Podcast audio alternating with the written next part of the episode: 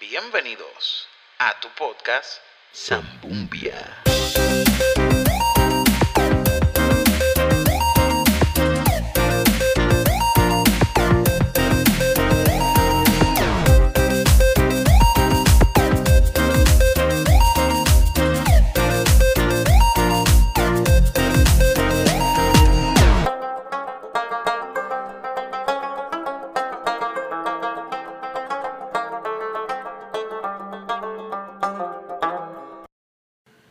Hola a todos y bienvenidos a este tu podcast Zambumbia, un podcast no apto para changuito, porque aquí nosotros hablamos de todo y todo es todo literalmente hablando. Hoy eh, tenemos un invitado especial, como todos mis invitados, y llevamos como dos horas para empezar este podcast. Por culpa de él, obvia- obviamente culpa del pana.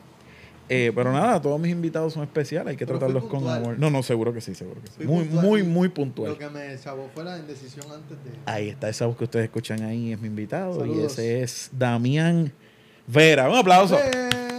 Saludos, un placer, Jarboso. Siempre te he dicho Jarboso. Ah, yo no te iba a presentar así, loco. Jarboso, ¿cómo era? Dale otra vez. Ah, ok, vamos aquí mismo, aquí mismo en vivo y a todo color, seguro que sí. Aquí estamos. Con ustedes, Víctor Manuel. Muy buenas noches. De verdad que la orquesta de Víctor Manuel se siente súper bien. Y esta noche tengo la oportunidad de trabajar junto a uno de los grandes de los podcasts en Puerto Rico, mi amigo Harvey. Eh. Tranquilo que soy soy obligado para cerrar con eso. Ay, ay, yo, yo tengo que. Eh. Ok, papi, estás bien, estás chilling. Todo bien, gracias a Dios, mano. Qué bueno. Eh, Déjame ver tu micrófono un ching porque está un poquito muy dura. un poquito de dolor de cabeza, no es culpa tuya. te le- Oye, le damos las gracias a Harvey. Ah, di esas cosas, di esas que nos cosas. preparó un cafecito antes de empezar porque tenía un dolor de cabeza. Llegó un invitado y le y hice no café. quería empezar con. Y una ¿verdad? senda taza de café. Y me hizo tremenda taza de café. Espero que, que, se la, se la gracias. disfrute, aproveche. Yo Está no me la puedo ver. Yo no. Recomendado. Creo que sí. Ahora bien, todos los invitados que vengan me van a pedir café. Eh. Eh, esperemos que esté bueno. Está bueno, está bueno. Mira, eh, ok, vamos, vamos. Ok, yo invité a Damián por muchas razones. Principalmente, eh, obviamente van a conocer ahora a Damián. Damián va a contarme un poco de su historia. Pero después queremos hablar de unos temas en específico Mm, que van a ser un poco problemáticos. Tal vez. Pero este podcast es para eso, para, crear, tú sabes, eh, problemas y, y solucionarlos. Eh, Damián es músico. Tú eres cantante, compositor Correcto. y duro. Gracias. un compositor duro y no lo digo porque estés aquí. Es que realmente el pana le mete demasiado duro. Gracias. Eh, ¿Dónde yo te conocí? Vamos a empezar por ahí. Ese, exacto, va a caer James. Pero whatever. Yo, yo te conocía antes de tú conocerme a mí. Tú siempre me has dicho eso y yo no sé, loco. Yo no me acuerdo de eso que tú cuentas. Porque una vez yo fui a Gosén y Ajá. te vi cantar. Una iglesia que yo iba. Y yo dije, ese chamaco tiene presencia. Ay, ¿De pero verdad? presencia de... de, pre- No, de- en tarima te veías, tú llenas la tarima y no tiene nada que ver con libras ni nada de eso. ¡Ay, qué sucio! ¡Asqueroso! Tú llenas eh, la tarima. Ajá. En ese caso el altar, porque estábamos en la iglesia. Ajá. Y te vi y yo, ese chamaco tiene algo, tiene ángel. Y canta muy bien y soy músico, Ajá. me gusta todo eso. Yo soy tipo, le mete.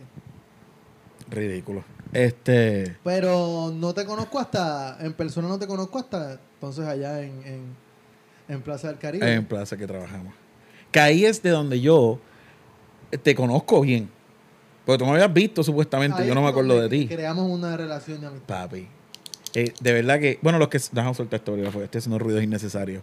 Este, los que saben, saben. Los que me conocen y me siguen en las redes, pues yo hago de Rey Mago en un boost de fotografía en Plaza del Caribe todas las navidades. Llevo tres años. Bueno, dos años y medio porque hubo uno que me partió un dedo del pie y no pude terminar el, el, el caso, eso. Papi, horrible. No Este, pero el eh, es un trabajo donde tú estás demasiadas horas. No- Yo estoy metido allí, son 10, 11 horas. Tú has estado las dos veces completo, ¿verdad? Las dos. El año pasado, que fue cuando me partí el pie, que no pude terminar, el pie no el dedo. El dedo. Es que sentí que fue el pie completo. este, ahí fue que yo no, no, que no estaba completo. Pero el primer año y este El que primer- pasó fue completo. Completo. Son 10, 11 horas vestido de rey mago, que eso, esa ropa pesa como es. Que estábamos todo el día allí viéndonos las caras, porque yo también prácticamente estaba igual. Tú estabas casi siempre todos los días, un montón de horas casi hasta irnos. Entonces, es un trabajo que si no hay un buen ambiente de trabajo, valga la redundancia, se puede volver una Es- es difícil hacerlo, pesadilla. Es difícil hacerlo, sí. Entonces, porque tú estás todo el día bregando con niños. Eh, Digo, no es que no nos gusten los niños, pero hay niños y hay niños. No, y está, está Y- limitado a ser Full. un personaje 12 horas. Exacto. Yo no, podemos, no puedo ser Harvey. Eh, literalmente soy eh, el rey que me toque, o Gaspar o Baltasar, depende de quiénes estemos. Y papi, es una madre. Sí, no. Es una madre. Es un trabajo que es difícil, pero nosotros tenemos un súper buen ambiente de trabajo allí. Y allí yo te conocí bien. Eso es así. Allí yo te conocí bien. Y de- bueno, ya llevamos cuánto, tres años viéndonos las caras todas las navidades. años viéndonos las caras. Que Y para de- bien sea. Y se ha pasado bien, se ha pasado bien. Sí, mano. De verdad que ha sido una cura. Uno se ríe en cantidad. Nos reímos. Hay, hay muchos secretos que nunca contaremos de cosas que pasan allí. Pero de verdad que se pasa Hay bien. para hacer otro podcast, aparte. Papi, la hace uno con los Reyes Magos. Ajá. Traernos Claro. para acá a Will, a Ah. Huchi, a Alex. Ay, A Dios. Sabiel mío. este año. Ah, Dios mío. A todos los que han sido, porque son un montón de reyes. Pero. Ay, no, si traemos a Sabiel, hay que, hay tengo que comprar el, el, el efecto del pitito. Será mejor un video de esto, un videoblog que le dicen. Yo quiero traer los podcasts en Sabiel- video, loco. saber tiene que ser en video. Sí, porque es que ese tipo es un, un chiste. Ese Sabiel es una cura. Este, Sabiel, pero me gustaría traer a Sabiel aquí para que me hable del teatro y esas cosas. Sí, Un sí. tipazo. Este. Anyway, allí fue que yo te conocía entonces a ti. Que ahí fue que tú me dijiste, yo he ido a Gosén, yo te he escuchado cantar. Sí. Es como sí. que, oh, ok, yo no sabía de Sí, ti, varón. sí, sí, sí. Pero mucha Porque gente. antes de tú trabajar, o el mismo año, estaba eh, tu hermana Amy. Amy, sí. Entonces cuando ella me dijo, "Ah, esto, ese es mi hermano, yo, ¿tú eres hermano de ese caballero? Ah, pues yo sé quién es él porque lo he escuchado cantar. Eh, Yo, pero yo creo que Amy yo creo que empezó el año antes que yo empezara de Rey Mago sí, ustedes. creo que sí. Porque yo me acuerdo que yo estaba, Alex, que es nuestro, nue- el jefe, ese es el boss, el, el macaracachimba, El que paga. el que nos da el dinero. Este, Alex, yo estaba haciendo de, de, de duende en el musical, de duende Ajá. de Plaza del Caribe, también hago de duende en Plaza del Caribe, he hecho de pirata en Plaza del Caribe, he hecho de todo, loco. bonito, bien bonito. Precioso. Eh, maquilladito, bien bonito. Entonces, Alex le dijo a, a Amy, como que, ¿ese es tu hermano? Ya pues, eh, dile que venga que quiero hablar con él, por la barba. Claro. Y entonces le dijo, ¿tú quieres ser rey mago? Y yo le dije, "Papi, eso es uva. Y empecé. Y llevo tres años siendo el rey mago de Plaza del Caribe. Sí. Y de verdad que es una cura. Empezaste el primer año con Huchi, que- Con Huchi, primo mío, ya tú sabes. una cura. Arrancamos con el pie derecho. Ok, vamos a hablar, ya mismo vamos a hablar de música, gente. Esto es una, acuérdense que esto es una conversación entre panas. Lo más duro de Huchi. Eh, yo quiero que Huchi escuche este podcast, mano. Tiene- Hay que sí, enviárselo. hay que enviárselo para que lo escuche. Lo más duro de Huchi. Para mí, Huchi era el rey mago mal. Vamos a pensar que era, es precioso ese hombre. Es bello. Es Huchi, qué lindo tú eres La contra cara más perfecta No. no, no es de Ricky Martin. No, no, no, no, no, es que como Huchi no ha sido famoso, pues no, ha- no han visto el O sea, rostro más perfecto. todo el mundo, cuando nosotros nos sonreímos para la foto, nos ve esforzados, como pujados. Huchi no. Huchi tiene una sonrisa, es como que, esta es mi vida, así vivo yo. A mí, durísimo. Pero lo más duro de Huchi eran las meriendas, Era la loco. merienda, la merienda. De momento estábamos sentados, chilling. Porque eso es otra, tú tienes que sentar y tú tienes que estar. Y hay un veces rey mago, mano. O sea, tú tienes que mantener la, la postura derecho es una chévere. madre. Se termina uno con dolor de espalda, los hombros baratados, whatever. Y obviamente tenemos como 20 minutos para comer. En un momento donde nos escapamos, Exacto. vamos a comer rápido porque hay gente haciendo fila para la foto. Ajá. Y no podemos quitarnos los trajes ni nada. O sea, eso No, es, te quitas la y corona, come Ajá. y vete para allá otra vez. So, es bien agotador. Entonces tú estás 10, 11 horas allí metido sin comer más que una vez. Una vez. Cuando y se que- puede. y lo que el jefe diga que van a comer. Ay, lo que exacto, que siempre Taco Maker aquí dando Dando a, la la, promo. a la promo gratis. Este, no, pero este año se portó bien. Este No, año este nos año trajo de bregó, todo. sí. E- Este año nos trajo pizza, este año, bueno, comida china y todo. Sí, no, este año los Reyes Magos este año guisaron. La cosa es, ¿qué estaba diciendo? Dios mío, se me fue el tema. De la historia Ah, de la Huchi. merienda. Huchi. De momento Huchi decía, bueno, son las 12. Llegó mi hora de comerme el guito, nosotros, loco, pero no podemos ir. No, no, tranquilo, aquí mismo. Se metía las manos así dentro de la manga y sacaba un sándwich, loco. Sándwich completo. un literal. emparedado en una Ziploc. Y, se- y te- estaba así saludando y de momento tú ves que se metía así como "Um", y daba una mordida y seguía saludando. Se con tapaba su... con el mantito. Se con- Comía, se tapaba con el manto por día y miraba para frente masticando bien suave. Papi, ese Huchi es Un una un El mejor rey mago de Plaza Caribe era Huchi, pero se retiró. Se retiró. Se Se retiró. retiró. y para bien. Se retiró invicto, muchacho. Sí. Ese pana, Sí. una cura. Este, de hecho, yo conocí a Huchi de antes. Estuvimos en la misma familia. Mm. Ay. y allí, pero allí fue que lo conocí bien. Es una. Ey. Anyway, cambiamos el tema. este. Ajá, vamos a hablar de Damián. ok, ahí viene. Cuando yo te conozco, yo me entero que tú cantas, este, grabas música urbana, que ya mismo vamos a hablar de la música urbana. Sí. Pero este imita, ahorita vamos a hablar de las imitaciones. Sí. Este, y escribes canciones. Mm. De hecho, allí cuando estamos de Rey Mago, una de las cosas que hacemos a veces para divertirnos es poner a este a, a improvisar Sí. con las cosas que ve así y es una cura. O sea, es un talento bien duro. Yo quisiera tener ese talento, no me sale. Eh, ¿Dónde empieza la pasión por, por, bueno, por las artes en general? No, a hablar de la música, porque lo tuyo es más bien es Sí. close música. ¿De dónde rayos sale eso? Mira, es bien. Mi historia es bien poco interesante. ¿En Si no, me, si no me mudaba de Ponce a Juana Díaz, tal vez hoy no me gustara tanto la música. Yo eh, vivía en Ponce Ajá, y estudiaba en Ponce, hacía todo en Ponce. ok. Pues yo iba de mi casa a la escuela y llegaba en 30 segundos. Cuando yo me mudo a Juana Díaz, mi Ajá. papá es maestro, él se queda trabajando en la misma escuela. So, yo me quedo estudiando en Ponce como quiera porque se le hacía más fácil dejarme la escuela y coger para del que era cerca. Ajá. Ahí es donde yo tengo un trayecto de 20 minutos sentado en un Mm. carro escuchando música. Ahí es donde presto atención. Sí, porque no hay más nada que hacer. No hay más nada que hacer. Mi papá es salsero esto de la mata, como dicen. Lo vi los otros días cuando fui a tu casa Ajá. y se me dio esa impresión de que era Cocolo. Lo que le gusta es la salsa. Ah, ok, ok. Pues la pegué. Entonces, él ponía siempre eh, la competencia de las dos emisoras, Sal Soul y Z, y siempre estaba Ah, cambiando ok. hasta que salieran las canciones que a él le gustaban. Yo, de chamaquito, había una canción que había, era nueva, que precisamente fue el que imité al principio, Víctor Manuel, Ajá. que se llama Dile a ella, dile a ella que a pesar del tiempo... no hay-". Cuando sale esa canción, yo de chamaquito le digo, papi, papi, ¿quién es ese? Me dice, ese es Víctor Manuel.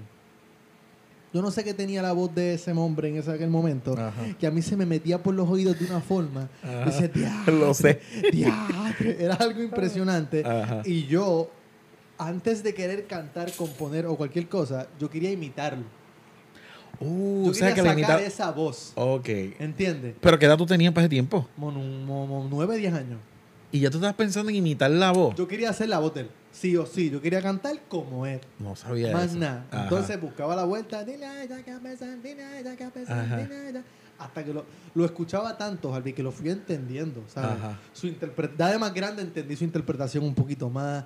Cómo cantaba los boleros, cómo cantaba la salsa, cómo atacaba los soneos, etcétera. Eso es otro tema. Pero fui entendiendo lo que era él como intérprete. Y ahí es que logro yo Ujú. encontrar, imitarlo tan certero, porque el color de la bola puede tener cualquiera, pero imitarlo tan certero, En interpretación y todo. esa es interpretación, donde yo le cogí el truco y todo el mundo se queda como que, diablo, pero que es igual. ¿Cuál es tu, eh, un, un puntito? ¿Cuál es tu canción favorita de Víctor Manuel? ¿Tienes alguna? Mano, soy, soy bien por mood. Hay un año, Ah, un año puedo estar nostálgico y me gusta la vieja que escuché para allá para el 96 y de repente saca una nueva y me puede gustar esa Ah, un mes, aunque te admito, y si Víctor Manuel escucha este podcast por alguna razón, le pido Eh, disculpas. esperemos. Ya no soy tan fanático de él como lo era antes. Yo creo que eso pasa siempre, pasa sí, sí, es, es su música vieja la que todavía yo escucho con esa nostalgia Ajá. y la puedo escuchar todo el día. Lo último que ha sacado, Ajá. me gustan algunas, no todas me encantan, es como, eh, no sé. Sí, sí, sí, Aunque sí. también ha perdido un poquito ese, el brillito de su voz lo ha perdido un poco. Bueno, pues ya Y, lo- claro. Un par de y- años ya, Pero era que duro. el brillo el que a mí me... ah, me. Yo soy así con. Yo creo que nos pasa a todos, mano. Como que uno se enamora de la música de antes. Yo mi banda favorita es ACDC de rock. Este. Y a mí me encantan los discos viejos. Más que. di- digo, ellos zumbaron uno nuevo el año pasado. Creo que fue en noviembre. Está durísimo. Mantienen una esencia bien buena. Pero ese feeling de antes me gustaba más. Y me pasa mucho con muchos artistas. Tengo una banda que me gusta mucho que se llama Red. Y también me pasaba. Yo escucho los primeros tres discos. Después de ahí, eh, no soy es tan que fan. yo creo que hay algo, yo creo que es algo psi- psicológico de los artistas. Ajá. Siempre lo he pensado.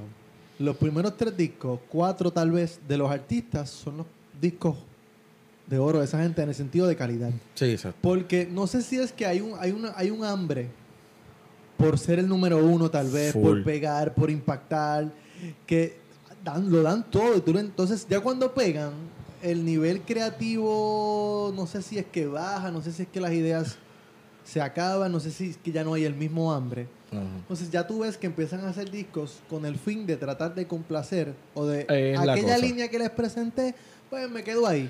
Y no dan un paso más allá y ahí donde se quedan en cinco discos. No todos los artistas y artistas que pff, tienen una carrera larguísima. Ajá, Pero uno siempre se queda con esos primeros discos. Sí, sí, porque es como tú dices, ese hambre al principio. Bota- soltaron todos ahí. Sí, literal. Ah, mira mi disco. Y, y no estaban tratando de complacer a nadie. Estaban simplemente. Eh, hazme un favor. eh, aquí mismo en vivo.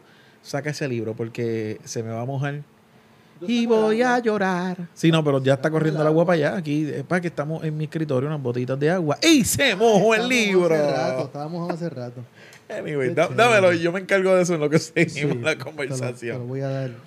El, el, el libro. El libro mojado, el libro mojado. Este. Ay, lloro. Ahí está. Pues sí, ajá, anyway. Eh, aquí, paréntesis. Eh, ¿Qué te estaba diciendo? Eh, pues estamos hablando de que estos primeros tres discos, yo Ah, no sé si sí. es que también están buscando, como artista, por lo menos yo, Ajá. cuando escribo algo para mí o, o- ¿verdad? O, o creo algo, siempre busco la forma de llenar un vacío dentro de lo que esté pasando en la música. Mm, Son muchos artistas cuando sacan esos primeros tres discos, es como que lo que hace falta, yo se los estoy ofreciendo. Ajá. Una vez ellos llenan ese vacío, pues ya, Exacto. el vacío, pues tal vez como que no hay, no hay nada más. Y algo mucho que yo hablo mucho con Chamo, y los que son fanáticos del podcast y han escuchado los demás episodios saben quién Chamo, porque Chamo está un par de veces. Eh, Chamo siempre habla de la fórmula, que eso se habla mucho por ahí. Claro. La famosa fórmula de que esto es lo que está funcionando, esto es lo que está pegado, esto es lo que tú haces para que la música pegue. No importa cuán, cuán charra sea la, la música. Sí. Y yo creo que muchos artistas caen en eso. Y, Hoy día todos. Hoy sí, día todos. Y no, yo no diría que todos. Hoy día el 90, no voy a generalizar, pero si de los que están pegados. a lo que es música hoy Sí, día, sí, lo que sí. se considera música hoy día. Sí. Porque hay muchos artistas que no. pegó. Sí. Tú pegaste un dancehall. Todo el mundo se va a zumbar. Todo hace un mundo hace un Literal. dancehall. De hecho, hubo un tiempo cuando yo hacía entregas en una molería que nosotros pues, poníamos la radio porque no había más nada. Papi, yo me desesperaba. Decir, Porque sí, todo era el, el- el- el mismo beat todo el tiempo. Yo escuchaba artistas como Ricky Martin, artistas grandes que también se iban para ese lado. Y es sí, como es que, Es que, pues, entonces, no, no tengo problema en que la gente lo por haga. comer, por comer. Es, pues, claro, hay que comer. Pero llega un momento donde cuando tú estás escuchando una emisora de radio, por ejemplo, y todo suena igual, te aburres. satura el oído en tres minutos. Lo dijo Residente en una entrevista de los, creo que fueron Billboards y le cayeron arriba. Que él dijo, todo se escucha igual. Todo Y se- es, que es todo se verdad. escucha igual. Todo, todo, Lo todo. triste del caso es que no todos, antes, antes por ejemplo, podían haber dos, dos cantantes que les gustaba cantar eh, su música a guitarra nada más. Pero cada cual tenía su jerga, cada cual tenía su manera de decir. Hoy día todo el mundo dice las cosas igual, Sí, encima mano. la música es igual. Todo. Entonces tú dices, pero, pero ¿dónde están los diferentes? ¿Dónde están los...? Por eso es que Bad Bunny en cierta medida se ha podido destacar porque él llegó llevándole un poquito la contraria al género. Sí, haciendo cosas bien al garete. a ustedes les gusta el hombre bien macho, Jordan, gorra roja, ah, pues yo me voy a pintar las uñas. Eh, y por ahí pasó sonando de casualidad. Eso fue de Bad Bunny. Sí, En sí. serio. Pues yo me voy a pintar las Ajá. uñas, me voy a pintar el pelo verde, me voy a poner una, una ropa color rosa Ajá, y voy a sí, pegar sí. igual que ustedes. Y no, y en la música también se, se siente Se mucho siente la la diferencia. a mí no me gusta mucho, pero. pero Todos los ajá. chamaquitos están tirando para allá. Sí, exacto, exacto, exacto. ¿Dónde está el, el próximo con color original? Es que ahí, ahí está la palabra? diferencia entre la pasión por la música y la Eh, pasión por el dinero. Por la fama y por el dinero. Si tú quieres fama y dinero, haz la fórmula, haz lo que todo el mundo está haciendo. Y por eso yo escucho música que es bien extraña para mucha gente. El canca, por ejemplo, que yo últimamente estoy hablando porque Jorge Drexler, que es uno de mis cantautores preferidos en el mundo. Eh, Alejandro Sanz me gusta. Aunque Alejandro Sanz hubo, un par de canciones al final de su carrera, pero siempre tira lo de él. Comer, claro, claro. pero siempre tira lo de él. Y, pero son gente que, mano, como que guardan su esencia. Y en Puerto Rico pasa mucho. Yo Hay muchos entender. artistas también. Pero tú no puedes llevarle la contraria tampoco a la industria en cierta medida. Tú Sí, porque que pierde. de- dentro de ella Sí. meter tu sonido por ahí. Pero, pero pues. Que Ajá, pero. muchos se han- Víctor Manuel lo imitaba. Ajá. Ya nos desviamos bien cañón del tema y no íbamos ni. Ajá, Pues, ajá. entonces cuando una vez yo ya de chamaquito, óyeme que ya yo en noveno grado lo tenía. De chamaquito con una voz de nene, ya yo imitaba a Víctor Manuel. Pues entonces digo, ajá, ¿y ahora cuál es el próximo? Pero como estaba dentro de la salsa, pues yo me enamoré full del género de la salsa, de la mía. Quisiera decir que me enamoré de la de los 70, como casi todo el mundo. No, yo me enamoré de la romántica moderna. Sí, exacto. De Víctor, de Mark, de Gilberto, de D- GLG. De hecho, venía por ahí escuchando DLG. Todavía no hay una salsa, y perdona que te cambie el tema, todavía No, hay una salsa más moderna que DLG, y eso fue para los 90, papá. Eso es triste. Ajá. No quiero hacer el podcast de salsa porque estamos tres días hablando aquí. Pero qué Tenemos triste, una hora. mano, que en el noventa y pico, brother, salió el sonido más moderno de la salsa y de ahí lo que ha ido es para atrás. Para atrás, para atrás, para atrás. Han, que- han- han tratado de evolucionar un poquito, pero no, no. No, DLG, ya la salsa no es como. Sácate un día y escucha DLG. Yo te voy a enviar cinco temas de DLG y tú me vas a decir, ¿qué es esto, brother? Ajá. Es otra cosa, brother. Está cañón. Pero La nada. música, yo siento que la música está muriendo, loco. Sí, pues ahí entonces yo me enamoro de la salsa, etcétera, y yo antes del artista urbano, antes de, de cantautor, yo soy salsero también, Ajá. pero Bueno, la- criado ahí, imagínate. de la moderna, romántica. Eh, y así fue que empecé, mano, estudié música en la Universidad Interamericana. Estudi- eh, yo no sabía eso. Sí, no terminé. ¿En cuál? Estuve tres ¿San años. Germán? No, en Metro. Uh, que es música popular. Popular, sí. Sí, porque en San Germán dan clásica. Ajá. Yo iba a ir para allá. ¿Sí? Yo fui a la Universidad Interamericana de, de San Juan y me orienté y todo para irme a estudiar música. Yo Y estuve tres años, muy bueno. loco, me asusté y El no fui. problema es que por factores económicos, pues yo me cogí un año de break para irme a trabajar, ahorrar para regresar. Y El no volviste. No, fui, volví. Pero cuando regresé, eh, tenía un préstamo estudiantil y me dijeron, hasta que no lo sales, no podemos abrirte lo que te queda de la beca. Ya, Un revolú ahí bien chévere. Y en aquel momento no tuve tal vez los pantalones de Ah. buscar resolver ese problema y seguir. Esa pausa me encantó. Los Y- pantalones. Ajá. y me quité. Y me quité prácticamente. Ahí entonces regresé a Ponce, me puse a Yo no sabía eso, loco. Sí, sí, sí, yo le metí, yo le metí. No sabía eso. Sí. Y entonces ahí es donde pues conozco varias personas de, la, de, la- de- de música. Eh, en este caso a, Ri- a Ricky Luis, que fue la primera persona que me dio la oportunidad de grabar un tema. Ah, ok. Yo, él, él- él cantaba con Enclave. El tipo es un genio. Lo que hizo con él, él, cantaba con Enclave cuando Enclave tuvo, tuvo éxito. Él era el, que le decían el gringuito porque fue criado allá afuera. Ok. Pero el chamaco era un genio musical y una vez él termina su contrato con Enclave, él decide irse solo, producir su propio disco. Y es una máquina musical, De verdad. es algo ridículo. Y entonces él me produjo mi primer sencillo que se llamaba Te Veré, fue una salsa que quisimos funcionar con rock. De verdad. Sí, porque yo... ¿Eso está en la- Sí, se llama Te Porque lo que pasa es que yo... A que lo pongo. No, nada, Yo, sí, sí. Ajá. yo nunca, como estaba hablando, yo nunca quise ser el artista este común que Ajá, te presente ajá. lo que tiene todo el mundo. Pues nosotros hicimos una fusión de rock pesado, Ajá. rock pesado con salsa. Qué duro. Sí, Tengo que escuchar esa canción. Entonces, pero obviamente el budget, estaba que la música, la industria es Sí. mucho dinero, pues no era como que estábamos, no había mucho dinero, la realidad. Paréntesis. De- aguanta ahí, no que no se te olvide. Eso estaba hablando yo los otros días con unos amistades. eh, que nosotros escribimos una canción, la que yo te enseñé de Culebra que grabamos. Y es una canción que escribimos en la, literalmente en la playa Flamenco en Culebra, un camping que hicimos de tres días, por la noche, bajo las estrellas, una cosa bien romanticona. Y escribimos una canción que a mí me gusta y nos gusta un montón porque sabemos que, que- ajá.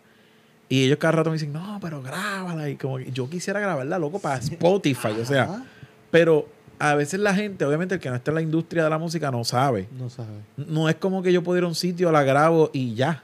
Ajá. Eso es ir a un, a un estudio, pagar el tiempo que yo esté allí. Sí. Entonces yo tengo que buscar músicos. Músicos. Porque yo toco guitarra, bajo y qué sé yo, pero tampoco es que yo soy un pro en la música, en, en cuestión de instrumentos. Yo toco para acompañamiento. Pues si yo tendría que buscar un músico para cada instrumento que yo necesite para esa canción, pagarles a ellos Ya tengo que pagarle estudio, pagarle a ellos, después masterizar, Mezclar, y- mezclar. mezclar y masterizar. Y eso también hay que pagarlo aparte si hay que enviar. sí. Y después empezar a pagar promo. Y es, sí, sí. es un es un peito que a la gente no le gusta hablar. Sí, pero es una realidad no y por eso es que hay, fácil. Por eso es que mucha gente me pregunta, ah, ¿cuándo, ¿cuándo es lo próximo? ¿Cuándo es lo próximo? ¿Cuándo es lo próximo? No sé.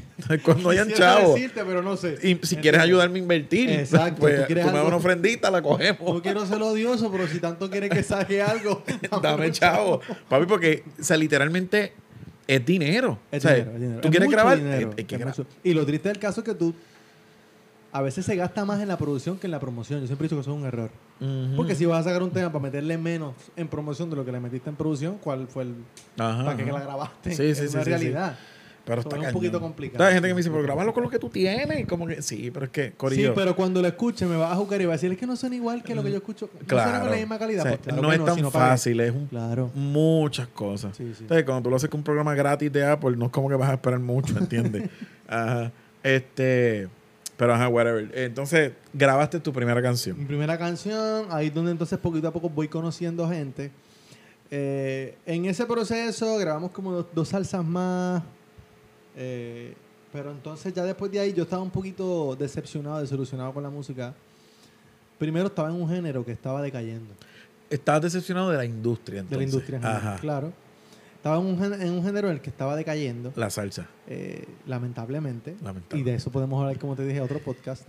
Lo Porque, es, porque, no lo sé. porque no tenía que ser así.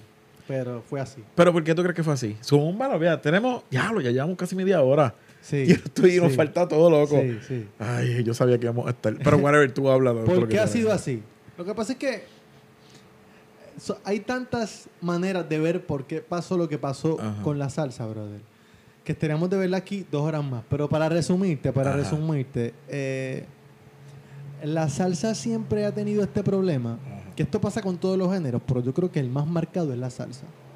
En el que los salseros de antes, de los 70, cuando salieron bien fuertes, Ajá, ellos los- los salieron queriendo hacer cosas diferentes, acorde a su época. Después de la salsa dura, viene lo que es la salsa romántica. Eddie Santiago, Jerry Rivera, Adalberto, eh, Lalo, Ajá. nada. Cuando esta gente sale, los salseros viejos de la mata, la raíz, vaya, en talla, Ajá. pues se pusieron a criticar Ajá. este nuevo movimiento de salsa que había, que era el romántico, porque era muy rosita, muy fresita, muy tonto. Sí, sí, sí, sí. Ya ahí, aunque la salsa es la salsa romántica esa volvió a coger un auge debido al cambio de sonido, los salseros duros no apoyaban ese nuevo movimiento. Ahí empieza entonces la primera guerra. Ya no estamos tirándole como antes, que era la salsa versus el rock. Ahora es la salsa dura versus la salsa romántica. Ya están matando el género con Sí, eso. literal. Vamos a empezar por ahí. Ajá. Después de la salsa romántica viene lo que se considera la salsa moderna, que es cuando entra Sergio George y agrega el estilo Nueva York con sus toquecitos del bajo eléctrico, más enlapiadito, más funketeado, la percusión no tan cuadrada, eh, no todo era dentro de las reglas de ra, ta, ta, ta, ta, ta, ta, ta, ta, en un timbal, sino que Sergio George, ok, llama un groove de hip hop. Ajá. Cha, que te ca, ta, ta, que te ca, ta, que ta. Ok. Entonces, tú estabas viendo una salsa bien diferente, que es lo que te estaba comentando. La evolución más grande fue DLG, pero igual, cuando te escuchas temas, discos de Víctor, de Mark, de, de Frankie Negrón en aquel momento, de Jerry Rivera, el más moderno, habían cosas nuevas pasando que estaba dando un sonido nuevo a la salsa. Pero entonces, ¿qué pasó? Se convirtió salsa dura y salsa romántica versus salsa moderna. Tienes otros géneros que están subiendo a las millas. Lo que era el, el merengue en aquel momento estaba dándole bien duro a la salsa. Ajá. Venía el reggaetón poco a poco haciendo ruido en la calle. Ah, y mucho. ¿Qué pasa? Que cuando tú tienes un propio género lastimándose él mismo, Ajá. los otros géneros haciéndose más fuertes, te van a terminar opacando. Sí, el famoso dicho divide y vencerá. Exacto. Eh, prácticamente eh, aquí se dividieron, pues perdieron, y vencieron los demás, como quien Entonces, dice. ¿qué pasa? Que los que se quedaron establecidos fueron los que de casualidad de pequeño a mí me gustaban. Gilberto, Víctor y Mark. Y el Jerry Rivera, pero dejó de hacer música. Ajá. Pero ¿qué pasa? Que esta- estos, estos tipos y si me están escuchando y me quieren, ¿verdad? Después decir que yo mentí, pues mentí. Pero estos tipos Ah, quisieron, quisieron defender tanto su nombre Ajá. y su estatus que dijeron, no voy a apoyar chamaquitos nuevos porque yo quiero seguir siendo el número uno. Ya que la salsa está muriendo, yo quiero ser de los pocos que quedan que la mantenemos arriba. Y eso fue un error. Porque Víctor sale de Gilberto. Ajá. Entonces, ¿dónde está, el, dónde, dónde está el próximo que sacó Víctor? Nunca vimos a nadie. ¿Por qué no lo hizo? Eso es algo que yo siempre me he cuestionado.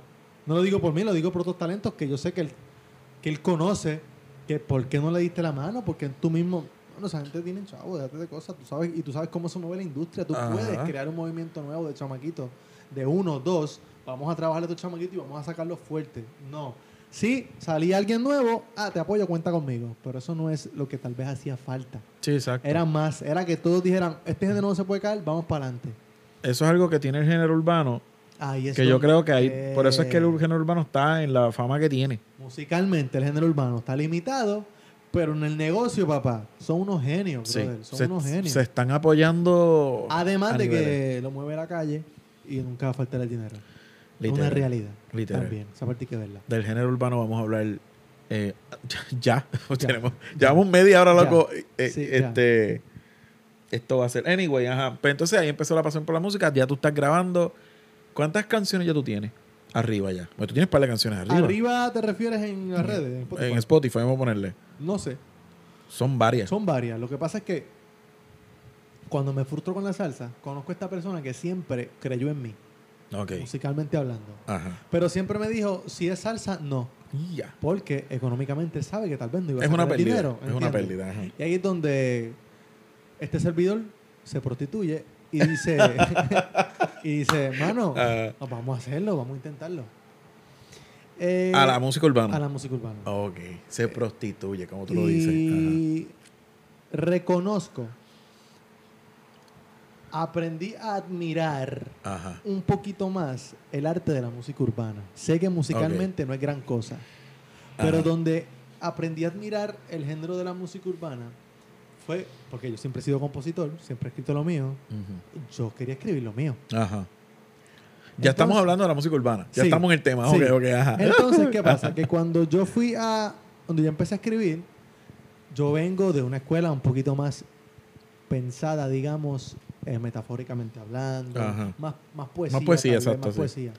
Cuando yo empecé a escribir esto, me di cuenta que esta gente es todo literal, pero dímelo de una forma lo suficientemente divertida para yo como público digerirlo.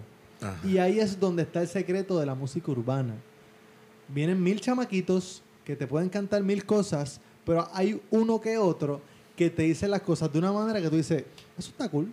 Exacto, sí. Y ahí está la magia y la fórmula donde pueden haber ciertas personas en el género urbano que yo respeto. Porque yo dije, "Mm, yo nunca hubiese escrito eso. ¿Entiendes? Ok. So, si hay una fórmula, si hay un nivel de, de si hace falta un cierto talento, una capacidad, ¿verdad? De poder hacer música urbana que guste. Ahora, que el 90% Ahí está. de lo que hay no está, no está. No sirve. Lo que hay es una maquinaria de dinero atrás y de mercadeo Y ya. que lo mueven y ya, y funcionan. Eh, eh, yo diría que algo, una cuestión de contenido. Yo lo he dicho aquí en otras ocasiones. Yo, por ejemplo, vamos a hablar específicamente del trap, específicamente. Yo no tengo nada en contra del género del trap. A mí me gusta el ritmo del trap. Ajá. Lo encuentro cool, lo encuentro divertido. El problema mío es el contenido, loco. Claro. Tú escuchas un trap de Post Malone y dices, eso está súper cool. Yo soy fanático de Post Malone, pero a niveles. Pero tú te escuchas uno de Anuel, vamos a ponerle. Eh, Es vacío, todo vacío. Entonces, el contenido, eh, eh, aunque quieran decir, porque es que hay mucha gente, no, que cada cual tiene derecho, claro que sí, todo el mundo tiene derecho a grabar lo que le dé la gana. Claro.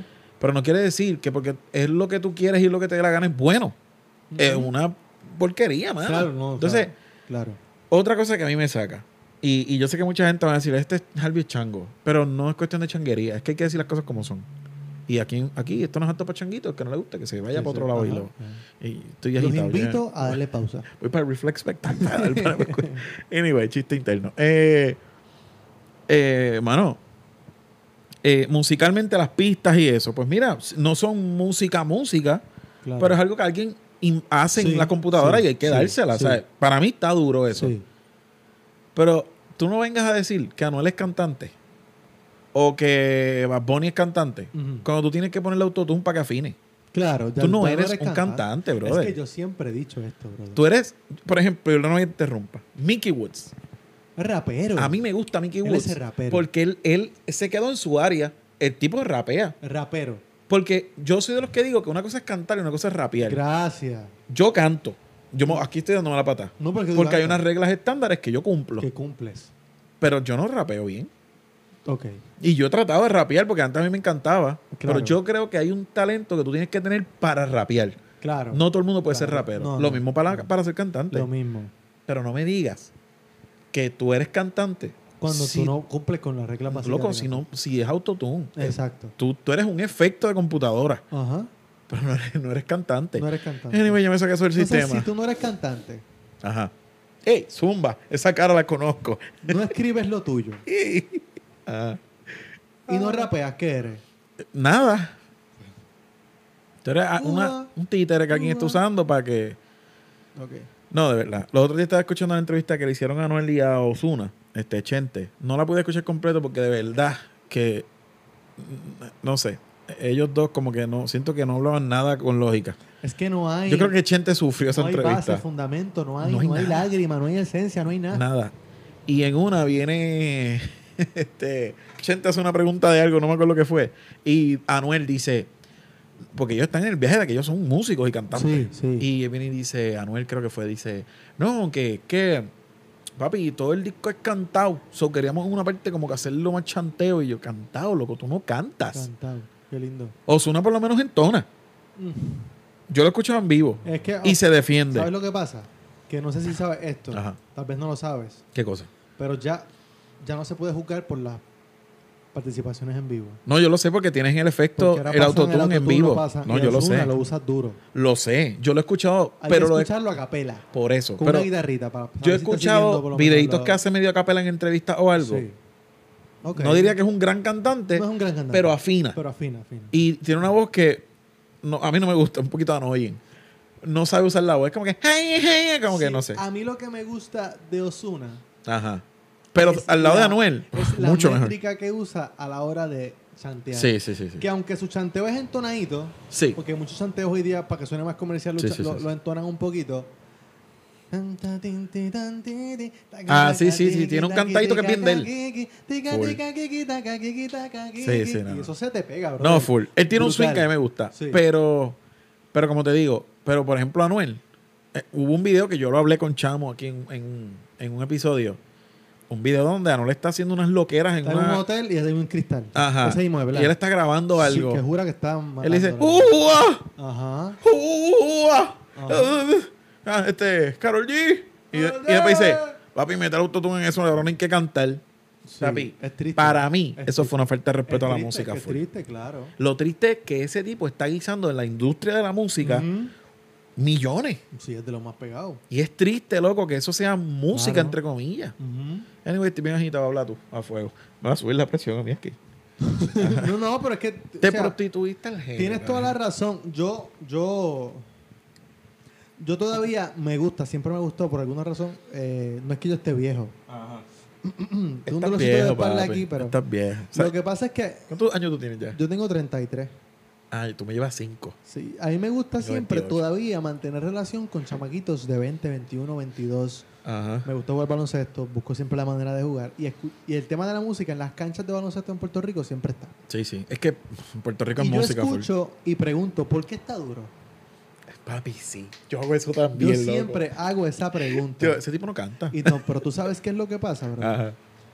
La, el 90% de las respuestas que me dan Ajá. no tiene nada que ver con música. Tiene que ver con el poder. Sí. Papi, porque está número uno, porque es el más stream que tiene en Spotify, porque se compró los últimos dos carros. Sí, pero no tiene nada que ver con duro. música. Y yo, pero musicalmente, porque está duro. Loco, está pegado, algo está haciendo bien. No. Qué triste, mano. ¿Ves? Donde, Se contaminó la música con si eso. yo educo al chamaquito y le explico cómo funciona la cosa, yo soy un envidioso. Como él no está pegado, Eh, porque a lo mejor él no llega allá arriba. Correcto. O, o, eh, entonces tú dices, diadre, qué triste, mano, que al nivel que lamentablemente la- parte de la culpa la tienen las redes sociales, Full. porque ahora Si el tema no tiene un millón de views en YouTube, ni tan siquiera le da la oportunidad de escucharlo. Literal. ¿Entiendes?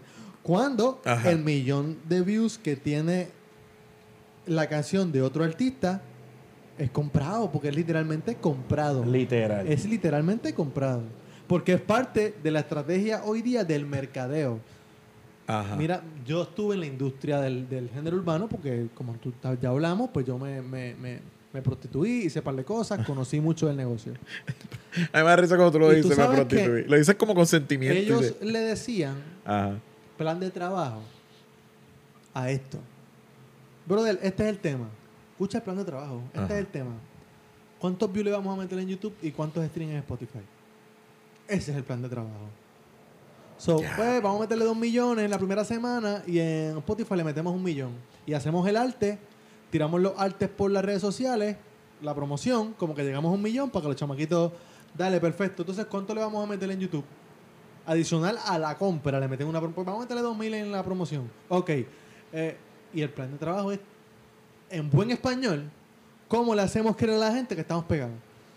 Diatre, loco, lo que Ese tú es el de truco. decir. Entonces, ¿Cómo, ¿Cómo fue? ¿Cómo? ¿cómo le hacemos creer a la gente que estamos pegados?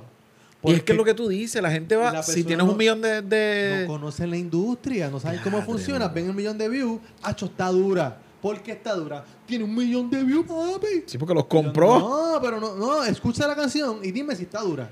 Eh, René, el, el de Residente, de Calle 13, dice en una canción, no me acuerdo qué canción es, que él dice, este, está habla- eh, haciendo referencia, no me acuerdo muy bien de la letra, pero parafraseando, él está haciendo referencia a eso, de los números en las redes. Él dice, este, Paul McCartney tiene 100 mil views en su último video y en estadio. Ajá.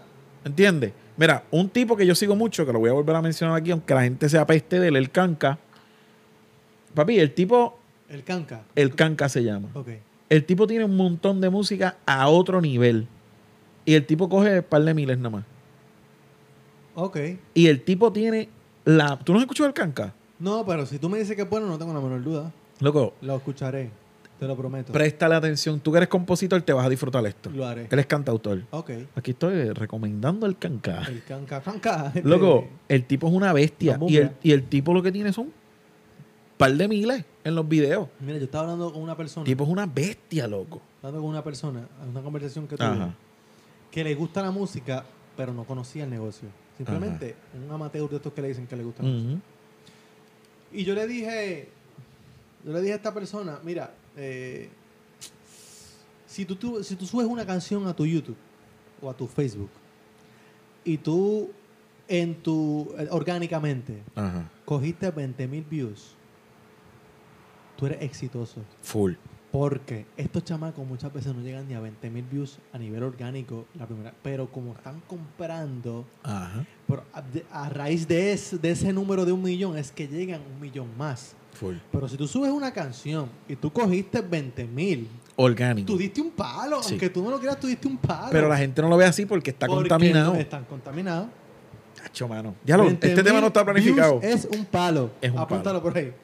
Lo 20 voy a mil apuntar. views es un palo, mano. Es verdad. Tú estás provocando que 20 mil veces hayan reproducido sin ninguna promoción. Full. Hermano, tuviste un éxito. Tú tuviste un éxito. Tú sabes algo que yo hago mucho a veces. Yo subo videitos cantando a veces a las redes. Quiero coger esto más en serio después y empezar a subirlos a YouTube bien hecho. Sí, te- te- le Pero es una producción que requiere muchas cosas. Le escribí una, de hecho. Va. Sí, tú me escribiste una, la vamos a trabajar. Escucha. Yo sabía que te iba a sacar eso. Este. Yo me imagino muchas veces, por ejemplo, hay veces que cojo, qué sé yo, 500 views en un videito que subí. Yo no soy famoso. O sea, yo tengo mis amistades close. Pues cogí 500, 600 views en un video. Hay veces que cojo más, mil y pico. Hay videos que me han llegado a cuatro mil y pico. Y yo, si me pongo a comparar eso con videos que tienen millones de views, papi, me frustro. Te frustra y no, no lo hacen más. Tú sabes lo que al principio me pasaba. Yo, diablo, mano, más que 600 views, más que 1000. Cuando yo llegué a 4000, yo estaba emocionado hasta que veía otros números y yo, ya los 4000 es nada. Pero yo empecé a imaginarme eso en un estadio. Ah, Te lo digo y me ha funcionado. Yo me imagino yo cantando frente a 4000 y pico de personas en un estadio. Yo dije, lo logré. lo logré. Lo logré. Lo hice. Otra cosa que te quería hablar, que pasa mucho. ¿Cuántos conciertos dio Bad Bunny en Puerto Rico? Y él se limitó. Yo como, limitó, yo, yo creo que fueron tres. ¿Cuántos tú crees que él pudo haber dado? Zumba el número. Yo creo que más, yo creo que lo mismo o más que Dari. ¿Y Daddy J hizo cuánto? El Dari hizo 10 o 11 fueron. Y Es más que tiene, yo creo. Pido disculpas si no di el número correcto, pero... Pero está por ahí. Y Wisin y Yandel hicieron Odio como dar 8 o datos, 9. Odio dar datos sin saber los números porque... Esa no fue Pichea. Eh, sí, los expertos Wisin van a y hablar. Yandel creo que fueron 8. O creo, nueve, algo creo, así. dije creo. Mira, mira, mira, lo- cuando tú hablas, chicate, mira esto. Perdón, perdón, perdón. No, pero habla otra vez. Es que es necesario decir. Necesito un micrófono nuevo. Eh, digo, uno. Este, mira, anyway. Eh, por ejemplo, Jorge Drexler. ¿Tú has escuchado a Jorge Sé Drexler? quién es, he escuchado de él. Es una bestia musical. Ese es mi cantautor preferido en el mundo ahora mismo. Ok. Es Jorge Drexler. Durísimo. Y yo tuve la oportunidad de ir a un concierto que él dio aquí en Puerto Rico, loco. El mejor concierto que yo, que yo he ido en mi vida. Y yo he ido a conciertos que sí, de Pedro Capó en el Choli, que dio un tremendo show. Este, fui a un concierto de cultura profética en el Irán Beaton, lleno eso. Durísimo el concierto. ¿Cómo saliste? Salí bien contento con hambre. Dicen, tú sabes que dicen del famoso capsulón que hay. Yo no fumo ni, ni, ni uso drogas ni No, nada en lo personal. fumaste ya en tu vida. Papi. Cuando Fuiste al concierto de... Yo fui porque yo soy fanático de la música de cultura profética Claro. a niveles. O sea, musicalmente esa gente está en unos niveles Sí, muy altos. Sí, sí. Y obviamente yo quería verlos en vivo, a ver si es verdad que la metían como era. Papi, no full. O sea, es un concierto que hay que pensarlo para ir. Porque yo ese día yo creo que si me hacen una prueba de- de- de, Al otro día Salía positivo no- de no una. perdías. de una. Este, pero un conciertazo, ¿sabes? Y el concierto de Jorge Drexler fue en un teatro en Santurce, Ok. Allí yo creo- Más íntimo. más íntimo. Un tipo que con la música que ese tipo tira, eso es para que estuviera el choli lleno seis veces, loco. O sea, una calidad musical, una letra increíble. Ese tipo hizo algo que a mí me gustó. Él explicó cada canción antes de cantarla. ¿Sabes que yo siempre he soñado con eso? Porque él escribe bien metafórico todo. Y, y yo creo que yo contesto aquí una vez y no me importa, lo voy a contar otra vez. Él, él, él- te voy a dar un ejemplo de una de las canciones. Hay una canción que se llama, creo que son 12 segundos de oscuridad o algo así. Y entonces, pues tú la escuchas, una canción durísima, o sea, preciosa. Y él lo que está diciendo es, eh, eh, cuando él va a explicarla, él dice, quiero explicarla, esto es un faro en Uruguay, él es de Uruguay, vive en España hace muchos años, pero es de Uruguay. Y es un sitio donde no hay contaminación lumínica. Son los pescadores cuando van a pescar, que es o bien temprano cuando no ha amanecido o tarde ya, porque Ujú. de día tú no puedes ir a pescar porque los peces, qué sé yo, whatever. Y él dice, cuando ellos van a volver a su casa ya tarde por la noche, él, no hay contaminación lumínica, no hay luz. So, ellos no ven nada. So, solamente hay un faro en esa costa que alumbra y después Sí. vienen 12 segundos de oscuridad. Claro. Él canta sobre esos 12 segundos de oscuridad Ya. y lo adapta a la vida, papi. Una No. bestia. Otro ejemplo. Acabo de frustrarme. Papi, no, que no seas zángano. Tú escribes bien metafórico también, Pero loco. No, acabo de frustrarme. No, o sea, Nunca se hubiese ocurrido eso. ridículo. Eh, otra cosa. En Venezuela hubo unos glaciares que se derritieron. Ya. Glaciares que llevan miles de años, o qué sé yo, hay gente que dice millones, yo no sé. Nadie sabe cuántos años tiene la Tierra. So, pero llevan toda la vida ahí. Pues se derritieron por la contaminación, este, whatever. Y él escribió una canción que se llama eh, Despedir a los glaciares. Y es una canción, cuando tú la escuchas, habla de cómo despedir a una persona que se muere o una pareja que se va. Las despedidas. Y él lo que estaba era despidiéndose de los glaciares de Venezuela. Durísimo. Papi. Pero la cosa es que todo eso tú no lo sabes cuando tú estás escuchando su música. Porque es bien metafórica, son poesía. Pero él coge el tiempo de explicar cada canción. Papi, eso fue un concierto mágico, loco. Sabes que yo siempre, Mágico. cuando me visualizo haciendo un concierto, me visualizo haciendo precisamente exactamente eso. Y hay canciones que tú tienes que hacerlo. una canción, explicando de qué trata antes de... La que escribiste ayer, para mí. Ajá. Esa canción tiene un montón de metáforas. Sí, hay que... Que literalmente ahí tú tienes que escucharla con atención y analizarla para entender, uh, espérate, él dijo eso por esto. Eh, correcto. ¿Y cuánto te tomó escribir esa canción? No me acuerdo cuánto. porque como una hora una y cuidado y fue porque fue desde cero y porque yo no te ayudé casi nada porque no me sale. Yo soy intérprete yo no escribo o sea yo he escrito dos canciones en mi vida que yo te digo o tres que estas canciones me gustaron. Ok, yo no soy compositor yo no tengo ese don pero Pero pues, Pero si escribiste tres, ya eres compositor. sí, pero no, no tengo el don así tan fluido como tú. Claro. No, no me sale. O sea, yo creo que cada pues- cual tiene que tener talento para eso. Pero dicen que Anuel es compositor. so. Compositor. No, si ya no eres compositor, yo soy. Gracias. ¿Dónde está el premio de Grammy? aquí? Gracias. Anyway, el género urbano. Nada, para, para mí, para mí, esa es la opinión de Harvey Bryan. Es triste que la música esté en este nivel, mano. Es triste que todo haya girado en torno al género urbano. Esa es la parte triste. Exacto, Porque sí. realmente, como te dije ahorita, hay cosas del género urbano que yo digo, eso está cool, eso no lo puede hacer cualquiera. Full, eso full, está full, chévere, full. eso está chévere.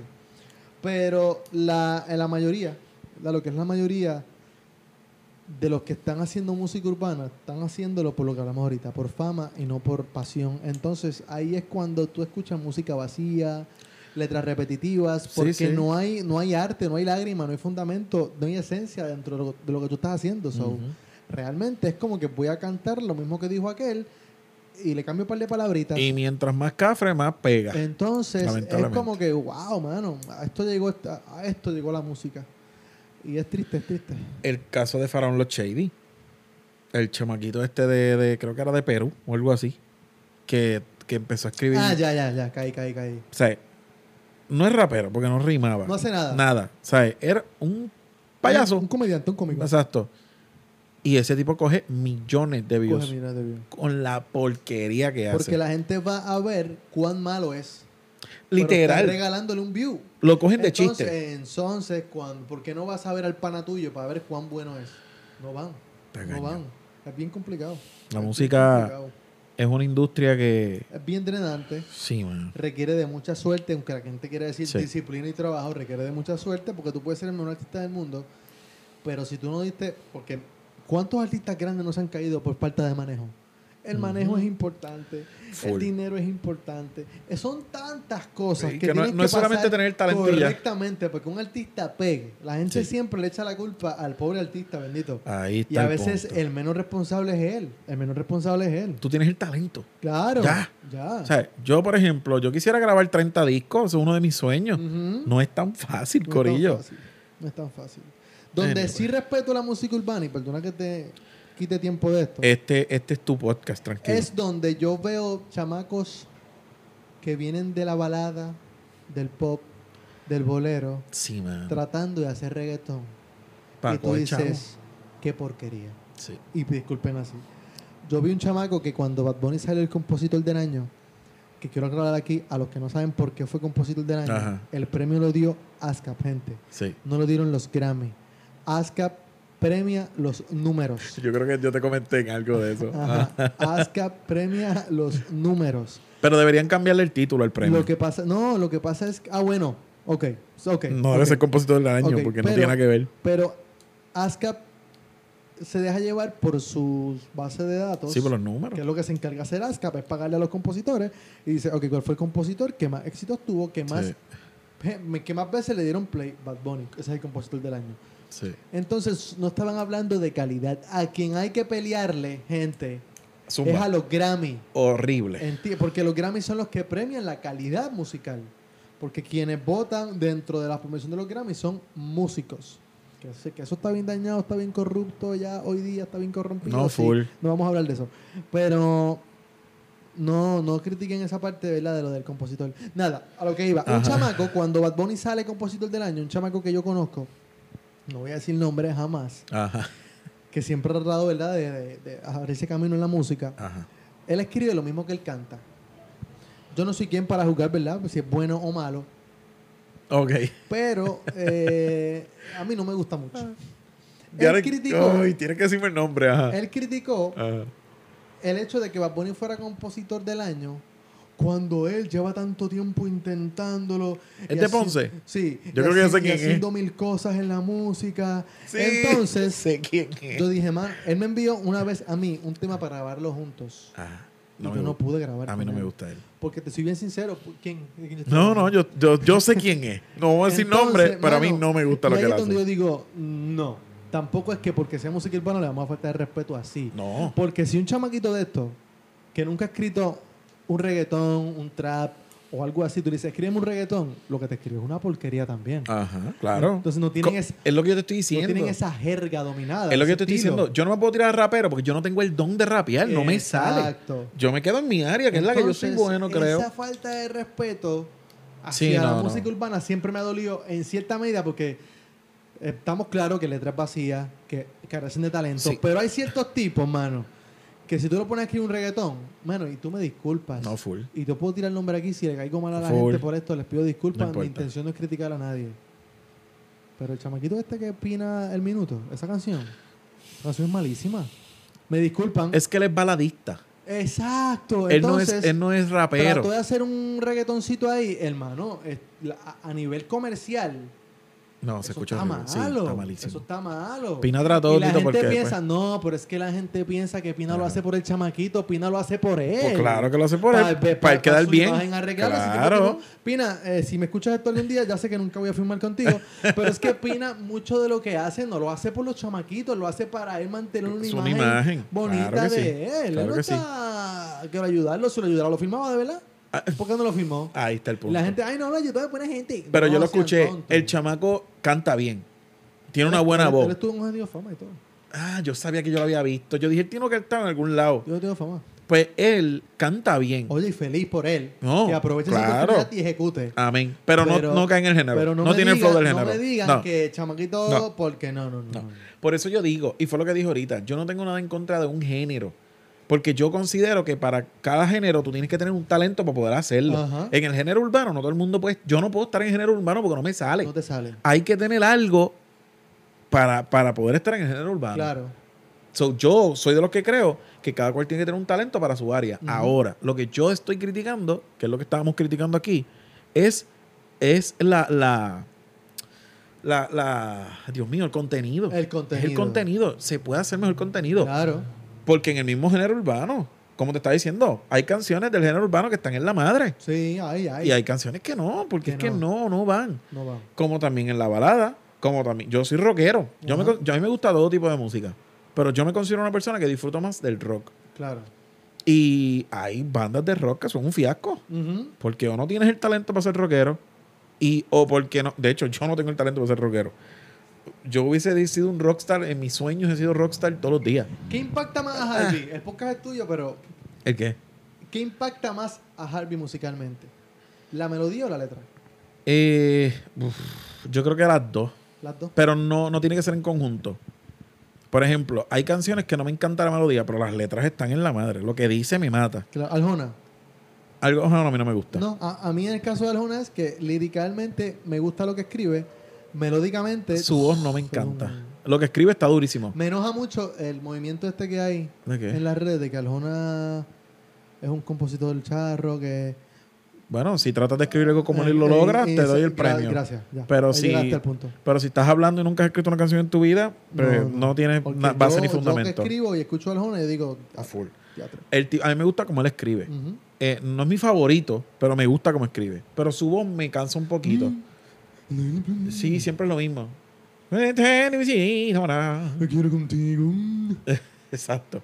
Pero hay canciones que lo que dicen quizá no dice tanto. Claro. Por ejemplo, hay una canción que es en inglés. No te voy a cantar obviamente la canción en inglés porque yo no sé mucho inglés. Pero el ritmito era este que trataron de mezclar country con hip hop.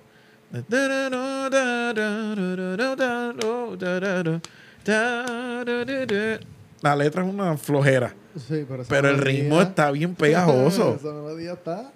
So, yo creo que las dos, o sea, yo Las depende. dos, depende, sí. depende. No es como que me caso con lo que no, tiene que ser una letra buena. No, yo me disfruto la música, mano. Ya. Lo que tenga. ¿Y tú? ¿Más letra o música? Como, Me- o más yo, ritmo. yo siempre presto atención a la letra por alguna razón. Sí. No tiene que ser metaforiquísima, no tiene que ser súper super poética, pero sí me gusta que, Papi. que haya lágrimas. Tú te vas a ir de aquí escuchando el canca, sí o sí. Ok, Para que vueles en canto. dale, dale. Eh, además de que es un músico eh, español, tipo coge la guitarra y es. Pero las cosas que canta Sí. están en otro nivel, loco. Y habla de cosas cotidianas que te pasan a ti todos los días, pero de una manera que tú dices, ajá, eso me gustó. Eso me gusta. Sí, sí, sí. Está. Utilizar, es como eh, utilizar cosas diarias que uno vive. A mí me gusta mucho empezar las canciones así. No, metí. ¿Con, con qué? Con cosas más literales. Y después voy a la metáfora o lo- Sí, me lo dijiste los otros Me días. Y es hacer verdad. eso. Lo- es muy raro que lo haga al revés, Ajá. pero... Y lo hice una vez y la canción me encantó, que es una canción que yo tengo que se llama Después de esta. La pueden buscar en mi Facebook. La tiene. Sí, es una canción que yo empiezo un poquito más, digamos, no súper poético, pero empiezo un poquito más poético y donde me voy a lo literal es en el coro. Y en el coro es una canción como esta que dice en el coro que no es contigo con quien toca guardar la ropa y no es tu beso el que en las noches me arropa, que no es tu foto la que va en esta pared, que no es tu cuerpo en el que voy a amanecer, que no eres tú la que disfruta mi mejor receta y no soy yo quien te deja un regalo en la gaveta. Que no es contigo con quien junto para la renta. Tal vez, sea, tal vez sea en otra vida si es que hay una después de esta.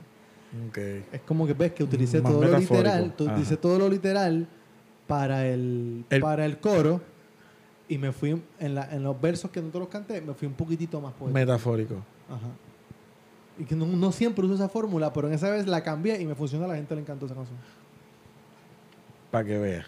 La, la que me cantaste ayer tienes que. La que me enseñaste ayer, este. El, bo- el- el bolerito este. No. La, la salsa. Digo, Ah, oh, espérate, ay, espérate, espérate, papi, sí, no, espérate. Tú tienes un bolero. Ok, gente. Sí, sí. Este es ridículo. Eh, escribí un bolero. Eh, eh, tú vives de la música, ¿no? Tú, escribes canciones. Sí, yo, exacto. sí. Eh, de hecho, ese es tu, tu- Yo diría que más tu fuerte en sí. Porque aunque tú estás cantando y zumbas tu música muy buena, yo creo que tú generas más dinero en Ah, composición. Ahora mismo sí, desde, desde la pandemia sí. Ok. Compo- en- papi, este condenado escribió un bolero. Que me, de esas canciones que tú dices, anda, loco, tú escribiste en mi vida. O sea, tú escribiste lo que Sí, yo sí. viví. Y salvaje la letra y le dije que se lo quería comprar la letra y no me la quiere No, no, vender. no puedo. Esa no puedo vendértela. Ay, Dios.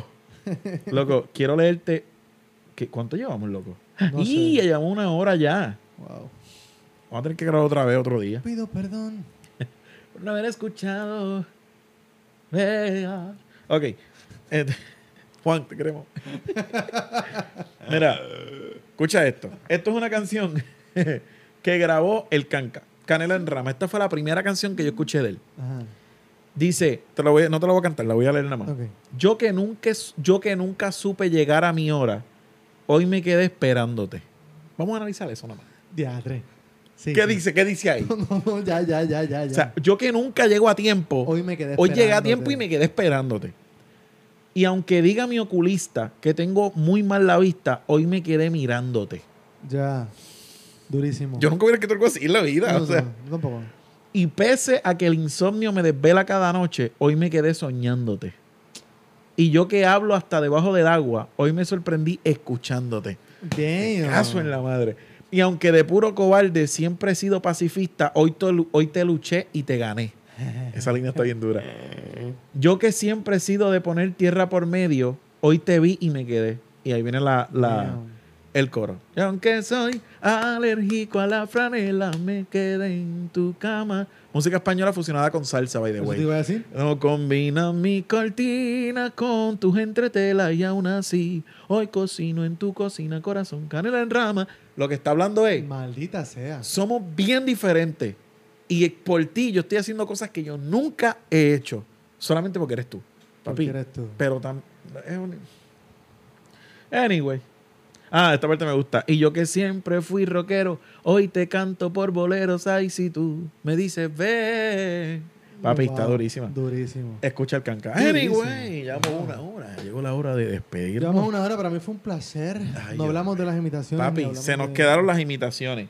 Se nos quedó el tema de la composición. Mm, Bueno, hablamos de la de composición, pero, de más, más de otras cosas que me yo quería. qué- Vas a tener que venir otro día. Le metemos. Te chavaste. Le metemos con gusto y gana. Porque Y hay muchos reto que temas. me ibas a hacer también, un ratito. Pero vamos a hacerlo después Vamos con a calma. hacerlo, lo hacemos, lo hacemos. Ya, che, sí, la mano. pasé Ya brutal, la pasé brutal. Nos desahogamos. Siento que me quedé con mucho todavía por decir, pero bueno, eso ya, una el- segunda parte. Hacemos una parte 2 luego. En serio. Oye, no, estoy Vamos a grabar otra vez. Ahí, eh, nos quedamos con muchas cosas. Anyway, llevamos una hora hablando. Esto nos pasa así. Imagínate, estamos 11 horas hablando en Plus del Caribe. ¿Qué rayo? Eso es verdad. Se queda Anyway. tema. Mira, este, nada, papi. Gracias. Danos tus redes No, antes de irnos. a ti. Oye, en Instagram, Damián Vera PR. En Facebook, eh, mi página es personal de Santiago Vera. Igual me pueden añadir, yo acepto a todo el mundo. Me pueden escribir, yo contesto mientras pueda. Eh, tengo música disponible en Spotify, no vayan a escucharla porque la mayoría es urbana y estamos trabajando precisamente en Pero eso. De regresar a mis raíces. Ay, ya. Este, Pero vayan y denle en follow porque vienen cosas nuevas. Vienen cosas nuevas muy interesantes, eh, aunque sí, por efectos de comer, vamos a quedarnos un poquitito haciendo cosas dentro de la línea un poquito urbana, tal vez utilizando la fórmula de ellos. Ajá, para poder ya, comer. por fin, yo me dije, ya, saca tu letra pasear, olvídate lo que digan. Exacto. So, vamos a combinar un poquito, tengo un par de planes por ahí. Nada, pendiente, mi gente. Y gracias a ti, Harvey, ¿Y cómo te consiguen Spotify? No me busquen todavía. Cuando esté listo, vengo de nuevo y le digo Búsquelo en las redes y que ya, me busquen ya, aquí. ya. Ay, te chaval, está el garete. Este, mano, gracias, de verdad. No, gracias a ti, papá. Gracias De verdad por- que es un placer, me la pasé, la pasé cañón. Venimos otra vez. Yo te hago otro café Sí. y vienes de nuevo y, Y te- yo la próxima traigo algo. Sí, seguro que sí, lo que tú quieras. Eh, picamos. Bueno, mi gente, muchas gracias. Se despide de ustedes Víctor Manuel. Eh, a mí me busquen en mis redes como Harvey Ryan, pero específicamente uno más interesante, busquen Zambumbia. Zambumbia eh, en Instagram y Zambumbia en Facebook. Y ahí estamos. ¿Qué a mí me gusta la salsa. A ¿Improvisado? mí me gusta la cumbia. Ajá. Pero si quieres escuchar un punk, entonces dale para el zambumbia. Eso. Ahí está. Bueno, Corillo. Nos vemos.